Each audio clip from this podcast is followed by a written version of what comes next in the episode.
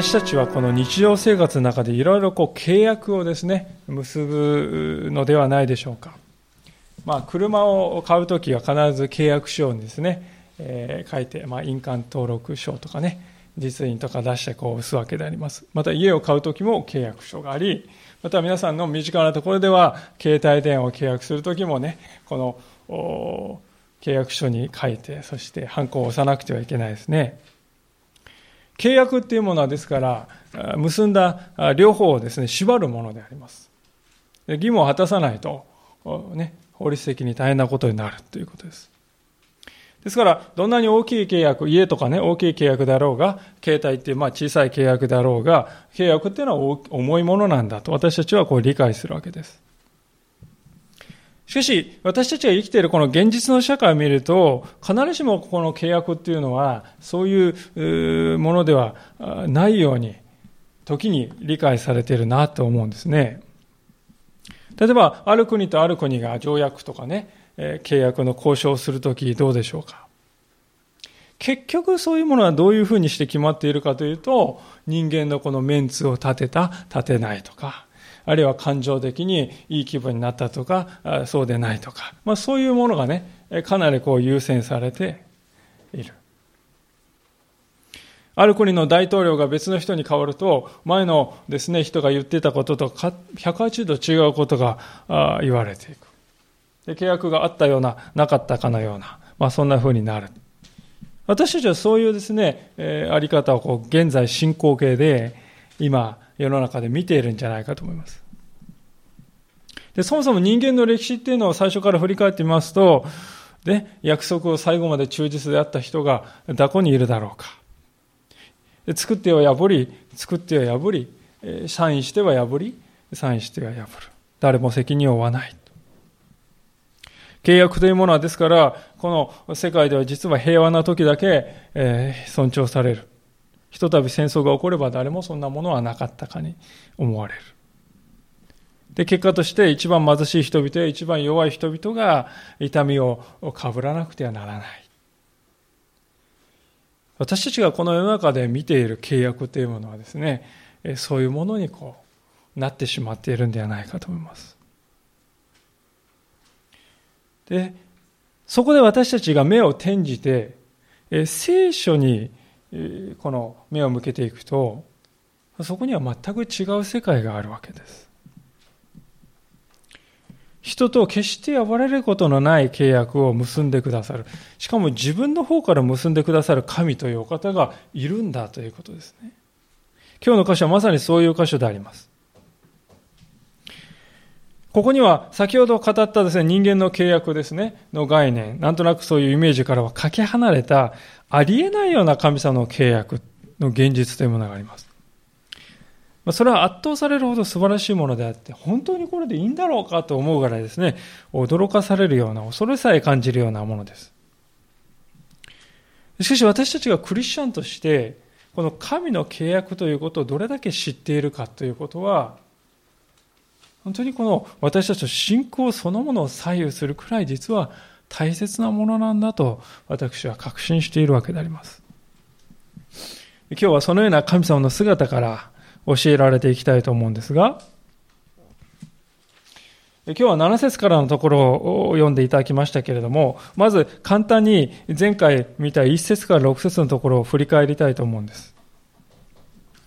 神様はここでアブラムという人に幻の中で現れたんですね。アブラムという人はこの時子供がいないまま80歳になろうとしていた。で、そのようなアブラムに対してあなたの後継ぎはあなた自身の子供がなるんだよと神様は約束してくださる。他の養子とかね、他の誰かの子じゃなくて、あなたの子がその後継ぎになるんだと、はっきり言ってくださる。神様は子供が80歳まで与えられないというアブラムのですね、苦しみをよく知っておられました。そこで彼をですね、満天の星空の下に連れ出した。まあ、今と違ってね、光なんてない時代ですから、もう綺麗な星空の下に連れ出して、あなたの子孫はこの星々のようになるんだと約束してくださる。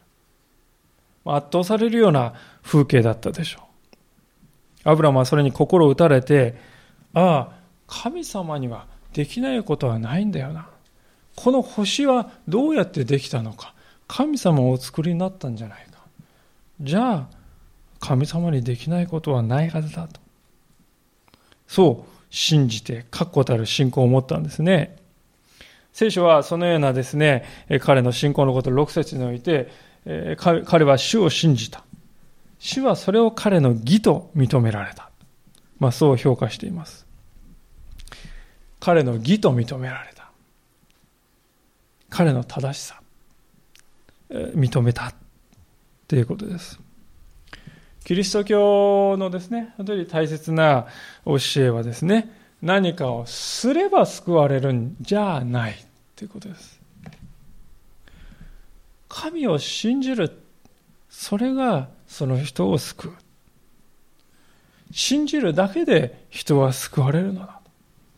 そう言っております。その土台にあるのはまさに今読んだこの6節の言葉であります。彼は主を信じた。主はそれを彼の義と認めた。神が義と認める。揺るぎない評価を下すわけです。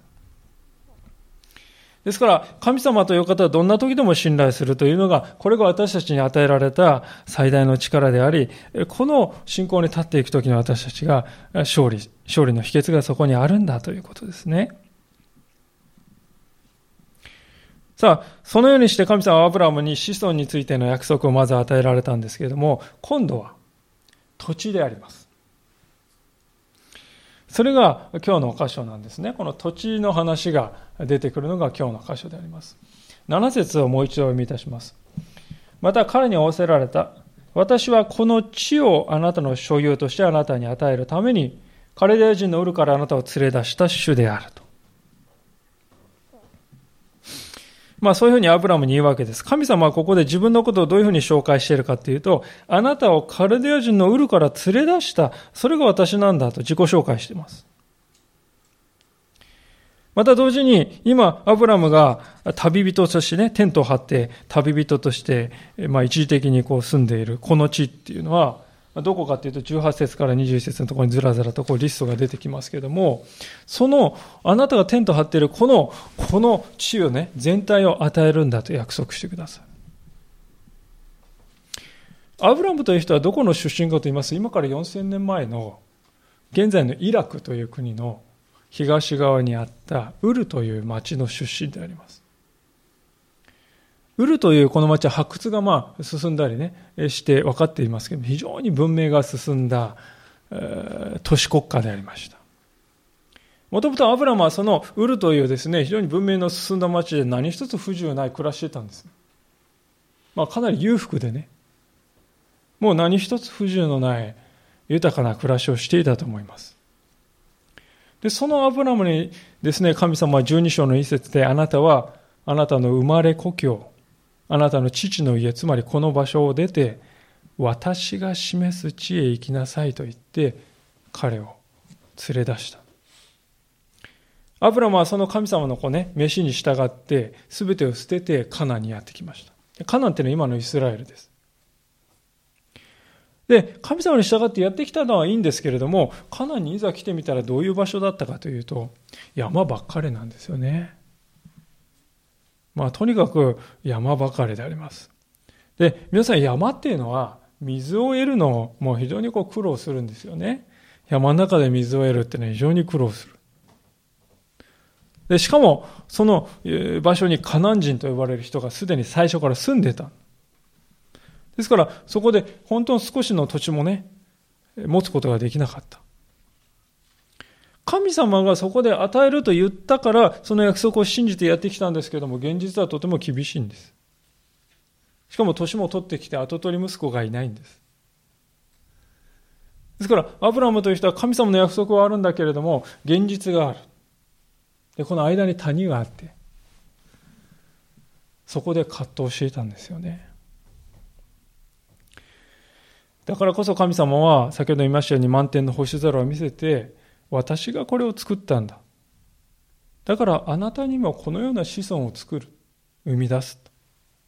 だから私に信頼していなさい。そう励ましてくださった。でそして神様はここでアブラム、あなたはなぜ今そもそもこのカナンにいるんですか？それを思い出させようとするんです。あなた気まぐれでブラブラって言って散歩してきたら気づいたらカナンに来たんですか？いや、そうじゃない。私の意志に基づくことだよ。私の意志だよ。それが神様が今読んだところでアブラムに伝えたかったことです。あなたが自分で人生を切り開き、あなたが自分で海を切り開く、そうは言わない。あなたの力が成し遂げる、そう私は言わない。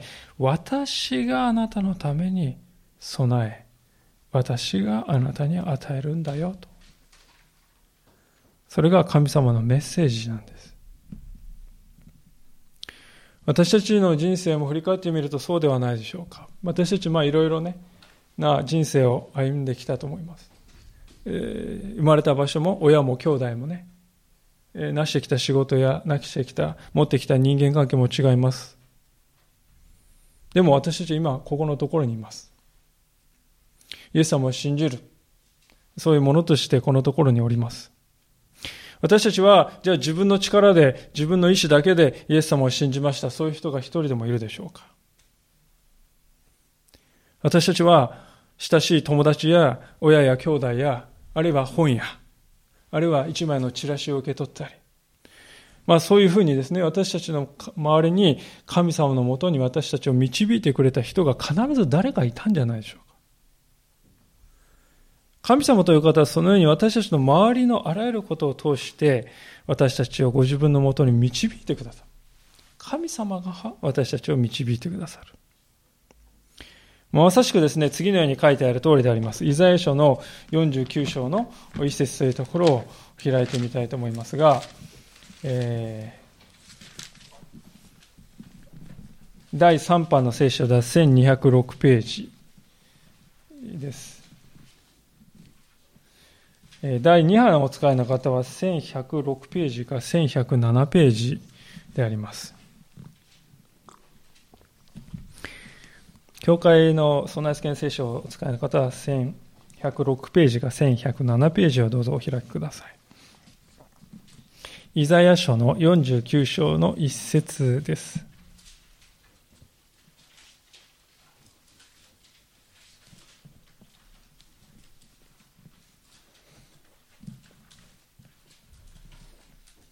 それでは読ませていただきます。イザヤ49章一節。しまじまよ私に聞け。遠い国々の民よ、耳を傾けよ。主は生まれる前から私を召し、母の体内にいる時から私の名を呼ばれた。遠い国々の民はまさにイスラエルの民からすると私たちは遠い国々の民です。その私たちに向かって主は生まれる前から私たちを召し、母の体にいる時から私たちの名を呼んでくださった。今私たちがいるそれは神様が呼んで私たちを連れ出されたそういう結果なんだということです。古い人生から私たちを連れ出して新しい人生に入れてくださった。誰の力か誰の呼びかけか私たちではない。神様だ。神様の力なんだ。まさしく神様はアブラムの人生、アブラムに対して私は主であって、あなたをウルから連れ出したものだと、そう言われましたけれども、まさに私たちの人生は神様のもとにある。神様は連れ出され、神様は導いてくださるその力強い手の中に私たち人生はあるんだ。ですから神様はアブラムに語っていることはそのまま私たちに語られていることでもあるんだ。そのことをまず知りたいと思うのであります。さあ、創世記の15章に戻りますけれども、まあ、そのようにして私があなたを導いた、私が連れ出したんだよっていうですね、まあその原点ですよね。飯の原点に帰らされたアブラムは、その言葉に対して、まあ私はこの地を与えるという神様の言葉に対してどういうふうにこう答えたか。それが次の8節ですね。15章8節です。彼は申し上げた神主よ、それが私の所有であることをどのようにして知ることができるでしょうか私の、それが私の所有であることをどうしたら分かりますかって言うんです。神様に応答するんです。まあ、パッと見るとこの言葉はですね、なんかこう、ちょっとね、え、疑っているような感じを受けるかもしれません。本当にそうですかね？証拠を見たいんですけれども、そうすればね、信じられるんですけれども、そういうふうに言っているように感じるんです。もしそうであるなら、アブラムは神様に信頼してないことになりますね。証拠を見せてくれば信じるからって、これ信仰ないですよね。信仰を得らない。皆さん、このね、袋がここにあることを信じる必要がありますか？皆さん。信じる必要ないですよ。目で見てわかるんです。だから、見えるものを信じるね、には信仰を得らないわけです。ですから、アブラはもし証拠を見せてくれたら信じるって、これは信仰でも何でもないですね。あるんだから。あることを受け入れるのは信じる信仰は必要ないわけです。ですから、あの、アブラはそういうことを言ってるんじゃないですね。6節で彼は彼は主を信じたとたった今、こう書いてあるわけであります。決してですから彼は不信仰から神様にどのようにして知ることができましょうかって言ってんじゃないですね。むしろ信仰から言ってるんです。信仰から。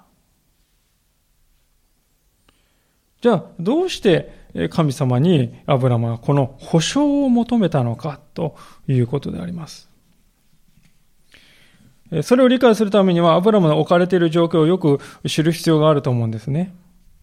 すでに申し上げましたように、アブラムはウルにいれば安定した豊かな暮らしをできたんです。何一つ不自由ない暮らしですよ。ね、チグリス・ユーフラテスという大河があってね、えー、洪水が起こって栄養を運んできて作物はバンバン実りますし、もう大きな国の、整った水道も整ったそういう国で、安定した国、そこから捨てて、カナンにやってきたんです。で、来てみたらですね、そこは山ばかりで、しかも先に住んでる人がいて、どこも空いてない。しかも、そこに住んでた人は異教徒です。創造者なる誠の神様を信じる人は誰もいない。ですから、緊張関係があるんですよね。しかもアブラハムはこの時80歳を超えて、奥さんも年老いてきて、今なお一人の子供もいない。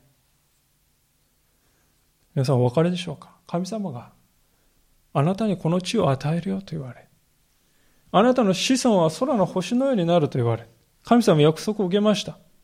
でも、今、その約束の中で一つでも実現しているものがあるでしょうか？一つもないわけです。アブラムにとっては目で見えるこの状況と目に見えない神様の言葉との間に非常にギャップがあります。そういうふうに見えるんですよね。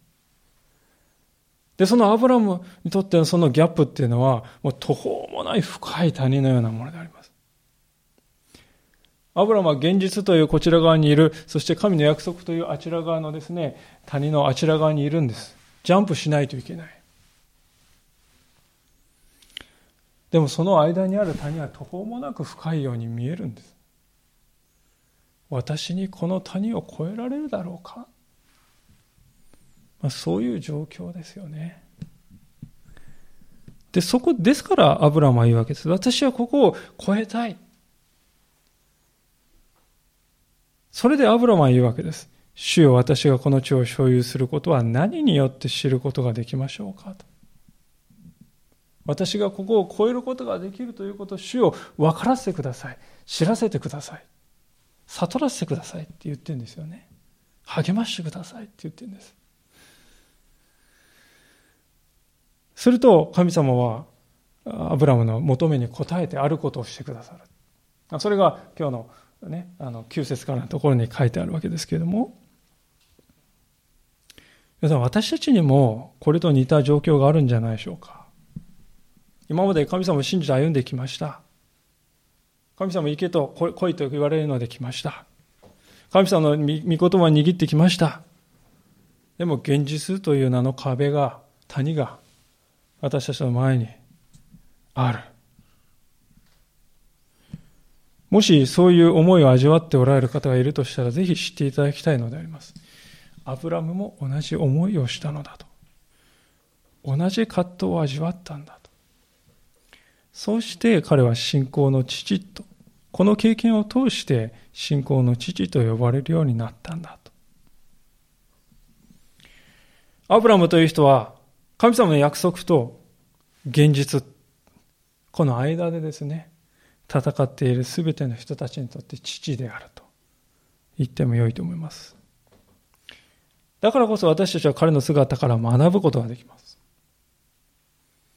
皆さん、もしアブラムが初めからですね、こんなですね、葛藤してる人じゃなくて、もう突き抜けた信仰でね、神様を言われることは何でもその通り、もう疑うような1ミリもありませんって言ってね、何でも来てくださいって、そういう、うね、巨大なこの巨人のようにして書かれていたらね、皆さん、私たちは学べるでしょうか、そういう人から。偉大すぎる人っていうのはですね、希望を与えるどころか落胆を与えるんですよね。ああ、ダメだ。あこんな、あんな人にはなれんわ。ね、諦めてしまう。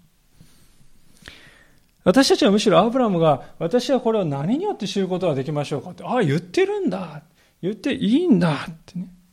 私はこここ飛ばせてください。この、ね、谷を越えさせてください。ジャンプさせてください。あ、神様求めていいんだ。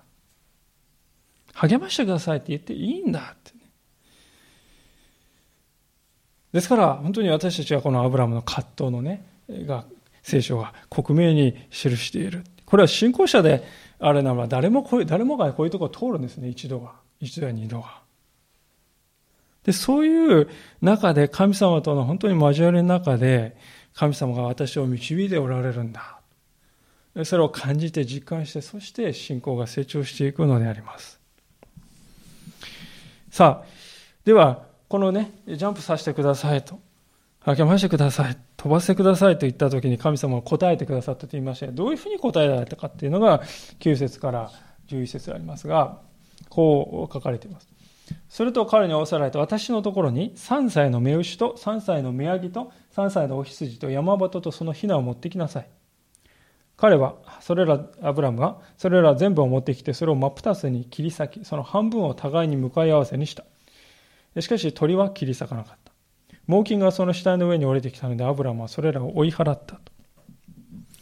まあ、正直何のことやらって、思うんです。おひ三牛とか宮城とかお羊とか山鳩とかひなとかね、えー、持ってきてこれを、ね、切り裂くっていうちょっとはっきりと私たち日本人にとって馴染みの薄いなんかこう儀式でありますけどもこれはですねアブラムが生きていた古代オリエントの社会で契約を結ぶときに、こういうやり方をするんです。で動物を真っ二つに切ったのはこれ何のためかというと、契約を破ったらこうなりますよっていうことをね、象徴的に示すためです。もし、この結んだ契約を破ったらこのようにされるっていうことをね、当事者が見て、はっきり刻目にね、焼き付けて、記憶するためにするんですね。で、どうやって契約を結ぶかっていうと、この裂かれた動物の間を二人が通る。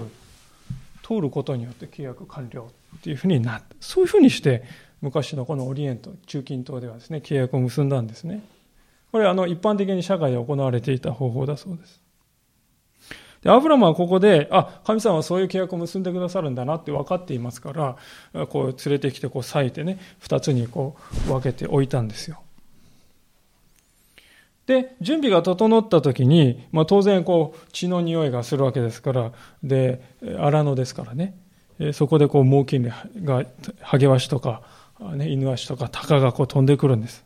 好きあらばこう、ね、この獲物を取ってやろうと言って、来る、来たと書いてます。実はあの、この、これらの鳥っていうのはですね、神様と結ばれる契約をですね、何とかして奪い取ってやろうとする悪魔のこの攻撃、絶え間ない攻撃をちょっと象徴してるんじゃないかという人もいますね。契約を今から結ぼうとしてるとこ邪魔しようとしてね、何とかしてこう、取っていこうとするこの悪魔が乱影の力を働くって、そういう攻撃を象徴しているという人もいます。あるいは、これはエジプトの王のパロのことを象徴しているのかもしれないと思いますね。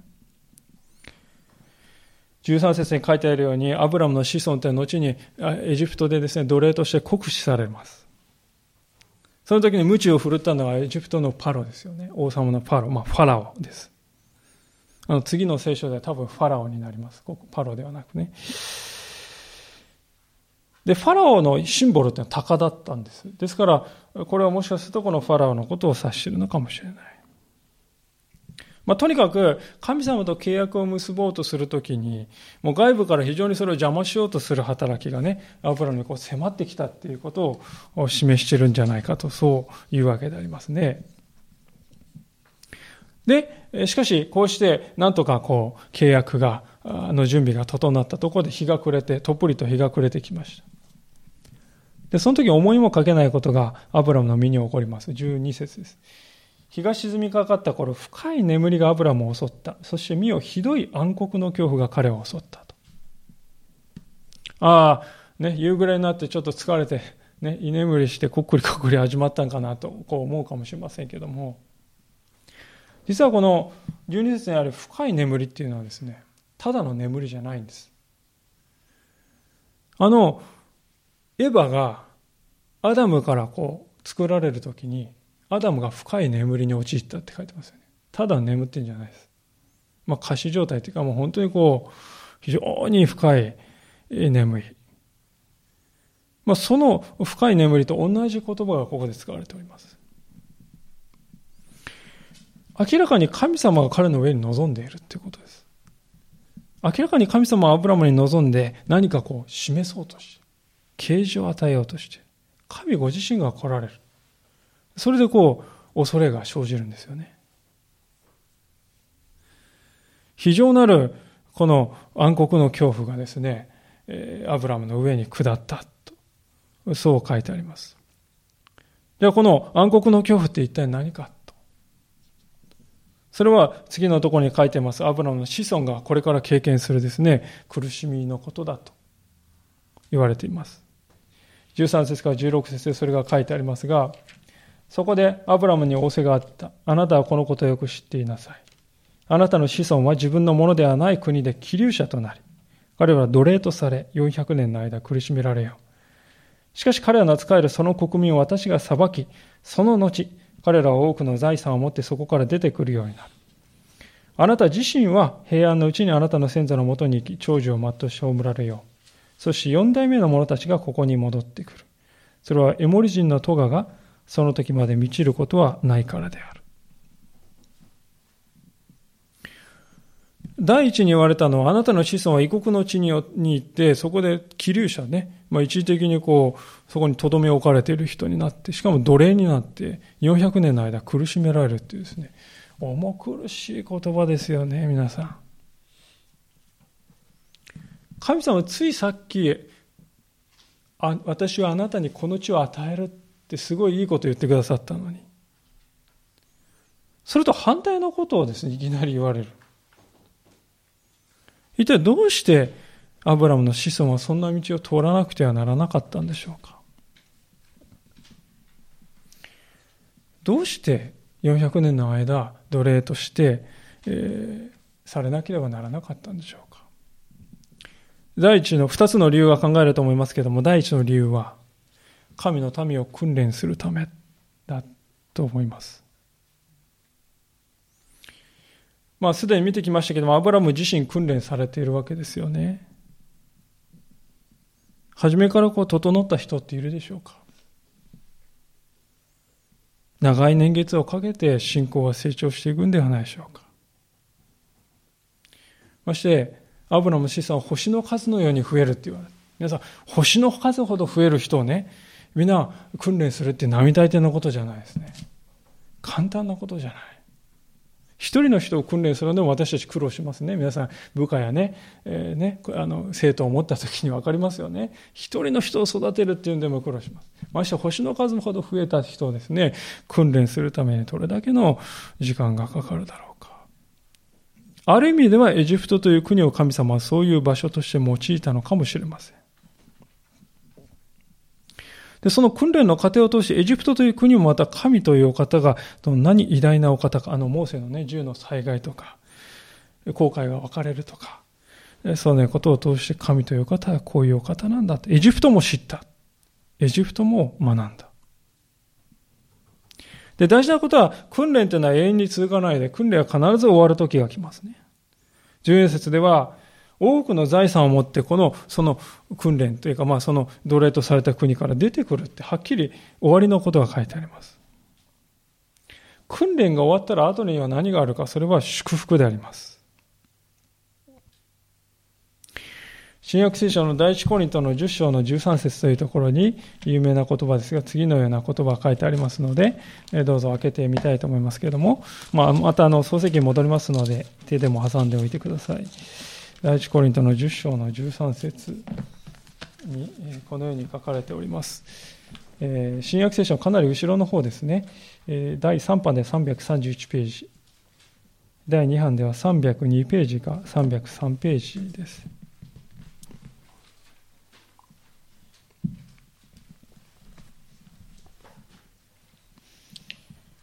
第一コリントの10章の13節を読ませていただきます。第3番331ページ、第2版では302ページか303ページであります。それではお読みいたします。これ第2版と第3版ちょっとかなり変わっている箇所ですね。第3版でお読みします。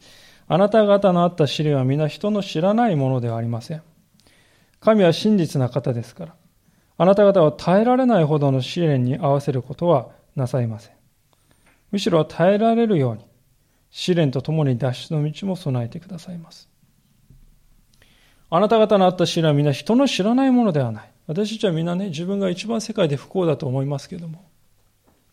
しかし、私たちだけが、私だけが苦しんでいるのではない。神は真実な方ですから、私たちが耐えることのできない、耐えられないような試練に私たちを合わせることは決してない。むしろ、耐えられるように脱出の道も確かに備えてくださると。聖書は約束をしているわけであります。私はこの言葉にですね高校生の時に、まあ、あるきっかけを通してこう出会いまして、まあ、出会ったっていうのは読んだことはもちろんあったんですけれどももうガーンとこう頭を打たれるような打ちのめされるようなそういう経験の中でこの言葉をに出会いまして、あ、本当に神様は私のことを知っておられるんだと。本当に私のことを見ておられるんだと。この方に委ねていいんだと。本当に、えー、励まされたことを思っており、あの、覚えております。神様の訓練、それは無意味なものなんじゃない。終わりが必ずあるんだな。意味があるんだ。まあ、そう思えたらですね、その若かりし頃の試練も随分と和らいで、辛さも和らいで、慰めを受けた。まあ、今、それから25年ぐらい経ったわけでありますけれども、思い出すだけで、えー、私は本当に感謝があふれるわけであります。さあ、ですから、神のためを訓練するということが、まず第一に、ね、エジプトに下るということにあったと思うんですけれども、第二の理由は何か。まあ、それはあの創世記の15章の16節に戻りますけれども、こう書いてあります。それはエモリ人のトガがその時まで満ちることはないからであると。400年後までエモリ人のトガがそその満ちることはないってこれ何言ってるかというと、エモリ人っていうのは皆さん神様がアブラムにここを与えるよって言われたその与えるところに住んでた人の、ね、代表です。カナンの地に元から住んでた人々の代表がエモリ人だと思ってください。でトガが満ちるというのは、まあ、新教大学なんか見ますとトガが極みに達するっていうんですね。これリミットにこうだんだんとこういってですねリミットにピョンと達するって意味です。つまり神様はエモリ人のトガがリミットにね、最高潮に達する時が来る。その時になると神様はこのカナンの地を裁く。その時にああなたの子孫を住まわせる。それまで400年かかるっていうんですよね。エモリ人のこう罪がね、リミットに達するまで400年かかる。言うんです。まあ、聖書をですね時にあまり読んでない方がですねあの聖書の神様ってねちょっとこれ不公平ですよね。イスラエル人ばっかり栄光ひいきしてね他の罪もない民はどんどんねあの征服したり殺したりね、まあ、残虐なことをして聖書の神ってだから信じられないんですよっていう人もいます。で確かに義明なんか見ますとねエリコを攻略したとかね。間に民族を整絶したっていろいろ書いてあります。そこだけ見たら当たっているように感じるかもしれません。でも今読んだところを見ると神様は400年の間忍耐してイスラエル人はエコひいきするどころかイスラエル人がその400年の間エジプトで奴隷となる。全然イスラエル人はエコひいきなどしてないです。神様という方は罪があるかないかただそれだけで人を裁くそういう公平なお方なんだということでありますローマ人の手紙の2章の6節からのところですね、あちこち開けて恐縮なんですけども、開けておきたいと思いますけども、このように書かれております。ローマ人の手紙の2章の6節です。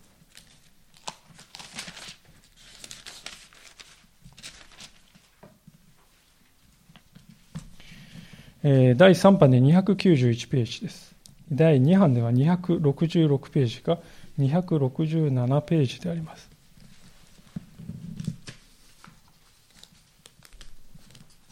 ローマ人の手紙の2章の6節からのところです。それでは読ませていただきます。ローマ2章の6節から。神は一人一人に、一人一人です。その人の行いに従って報いを与えになります。忍耐をもって善を行い、栄光と誉れと不滅のものとを求める者には永遠の命を与え、党派心を持ち、真理に従わないで不義に従う者には怒りと憤りを下されるのです。観難と苦悩とは、ユダヤ人をはじめギリシャ人にも悪を行うすべてのものに下り、栄光と誉れと平和はユダヤ人をはじめギリシャ人にも善を行うすべてのものの上にあります。神にはエコひいきなどはないからです。まあ、ここではっきり書いてあることは何人だとかね、何々民族だとか、そんなことは全然問題じゃないんだ。神の前にその人が真実であるかそうでないか、ただその、それがその人の、ね、にとって死活的に本質的に重要なことになるんだよということです。神様はイスラエル人エコひいきして他の民をね、ないがしろにしてるなど、決してそういうことはないわけであります。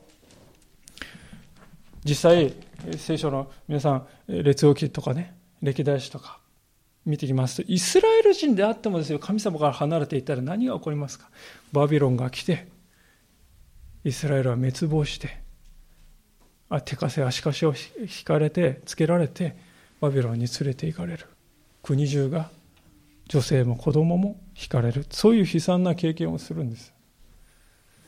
神のためであっても神様を捨てるならばそのようなことが起こるですから神様は本当にエコひいきがなく正義によって血を裁くお方だとですから、アブラムの子孫はそのような神様の前に、エモリ人のトガがリミットにこう達するまで忍耐しなさい。そう言われたんでありますね。皆さん、私たちは訓練とか試練とか言いますとね、尻込みすると思います。訓練と試練をぜひくださいっていう人がいるでしょうかできるだけない方がいい。できれば勘弁してほしい。みんなそう思います。それは正直なところです。でも逆に、ふと考えるんですね。じゃあもし試練とか訓練が神様から一切私に来なかったら、私は成長したい、成長できたかなと思うんですね。いや、正直に自分を見ると、試練や訓練というものは一切なかったら私はね、今の私はないなと思いますよ。糸の切れたタコのようにバーッと飛んでってどこいるかわからないっていうね。神様は知るか？そういうふうに生きていたかもしれません。以前も紹介したことがあるんですけれどもスポルジョンという人はですねこういう言葉を残しております。神は人を試練がないという危険な状態にそのまま置いておくことはなさらない神は人を試練がないという危険な状態にそのまま置いておくことはなさらないお方だと。試練がない状態が危険だって言うんですよね。ちょっと新しい視点ですよね。でも本当にそうじゃないでしょうか。私たちクリスチャンにとって何がね、クリスチャンになって何が一番素晴らしいかと思うと、試練に合わないことがね、合わなくなることが素晴らしいというよりも、たとえ試練が来たとしても、神様に対するね、信頼によって、あるいは神様の助けるによってそれを乗り越えることができるというところが素晴らしいと思います。で、神様、じゃあどうやって、なぜ乗り越えられるかというと、神様にそういう信頼を寄せていいんだと聖書はね、言っている。だから素晴らしいんだと思います。でその素晴らしい、なぜ素晴らしいかというと、この十何節に、今日のですね、創世記15章の十何節にまさに尽きるなと思うんですよね。さて、日は沈み暗闇になった時、その時、煙の立つかまどと燃えている松明が、あの切り裂かれたものの間を通り過ぎた。そう書いてあります。煙の立つかまどとね、燃えている松明がって通り過ぎたって、なんだこれやって思うわけですけれども、これね、聖書の中で煙とか火というのは神様がそこにいるということを表すシンボルです。ですから、まあ、神様目に見えませんから、なんかね、シンボルがないと私、神様いるって分かんないんですよ。ですから、煙に立つかまどと、あの燃える松明が油が分かるように通り過ぎるわけです。で、それは何を表すかっていうと、神様が契約を結ぶために通り過ぎていったっていうことを表しています。で、ここで一番大事なことは、私たち見逃してないちゃいけないことは、通ったのは神様だけで、アブラムは通ってないっていうことですね。これはあの、ぜひ皆さんに必ず心に留めて帰っていただきたいことですけれども、アブラムは通らないで神様だけが通ったんです。で、これは何を表しているかというと、神様アブラムに対して、一方的に自分を縛る契約を結んでくれたってことなんです。あんたね、まずなんかいいことやんなさい。あんたもやったら私もやるからって神様はそう言わない。まず、ご自分が通られる。そしてアブラムには何も求めない。契約っていうのは双方に義務が生じる。皆さん車買ってね、車もらったけど金を払わない。これはありえないことです。お金を、車を買ったらお金を払う義務がね、必ずある。契約っていうのはそうです。でもここでは神様が通っているのに、アブラムには何も求められていないんですよね。契約を破ったらこの裂かれた動物のようになりますよ。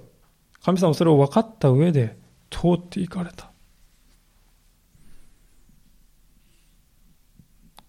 非常に恐ろし恐るべきことを神様はしてくださったわけですけれども、真に恐るべきことは本当に次のところではないかと思うんですね。第2コリントの5章の19節をですね、開けておきたいと思うんですけれども、えコリント人へ手紙の第2の5章の19節ですが、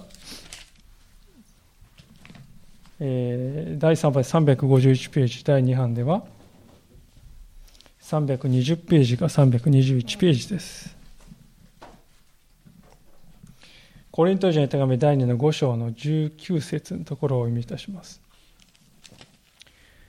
すなわち神はキリストにあってこの世をご自分と和解させ、違反行為の責めを人々に負わせないで、和解の言葉を私たちに委ねられたのです。違反行為の責めを人々、つまり私たちには負わせないで、和解の言葉をむしろ私たちに託した。聖書を読みますとき私たちは神様はアブラムに対して契約にどこまでも忠実であったということを知ります。神様はどこまでも忠実。しかし反対にアブラムの子孫はどこまでも逆らっています。もう忠実であったことの方が数えるほどしかない。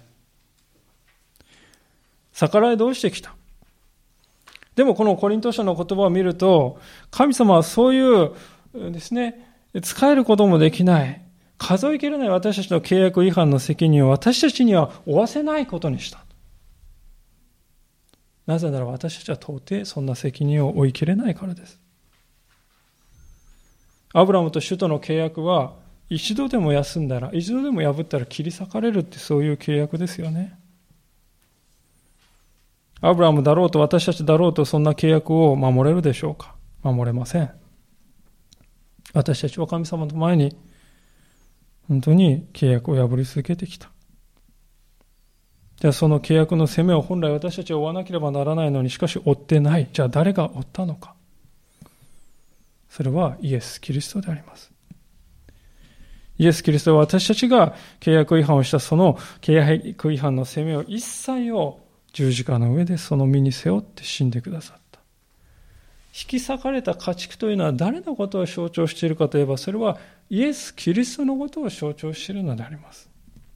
イエス様の体はまさにこの裂かれた家畜のように引き裂かれたんであります。イエス様が私たちに代わって契約違反の責任を負ってくださった。だからこそ私たちは契約違反の責めを負わない。それどころか、キリストにあって新しい契約を結ぶことができるようにされた。神様はアブラムにこれこれの地を与えると言いましたね。私たちはイエス様を信じるときに私たちに与えられるこれこれの地っていうのはどこでしょうか神の国ですよ。天の御国であります。神様は私たち人間の弱いところ、弱さをね、初めからよくご存知でありました。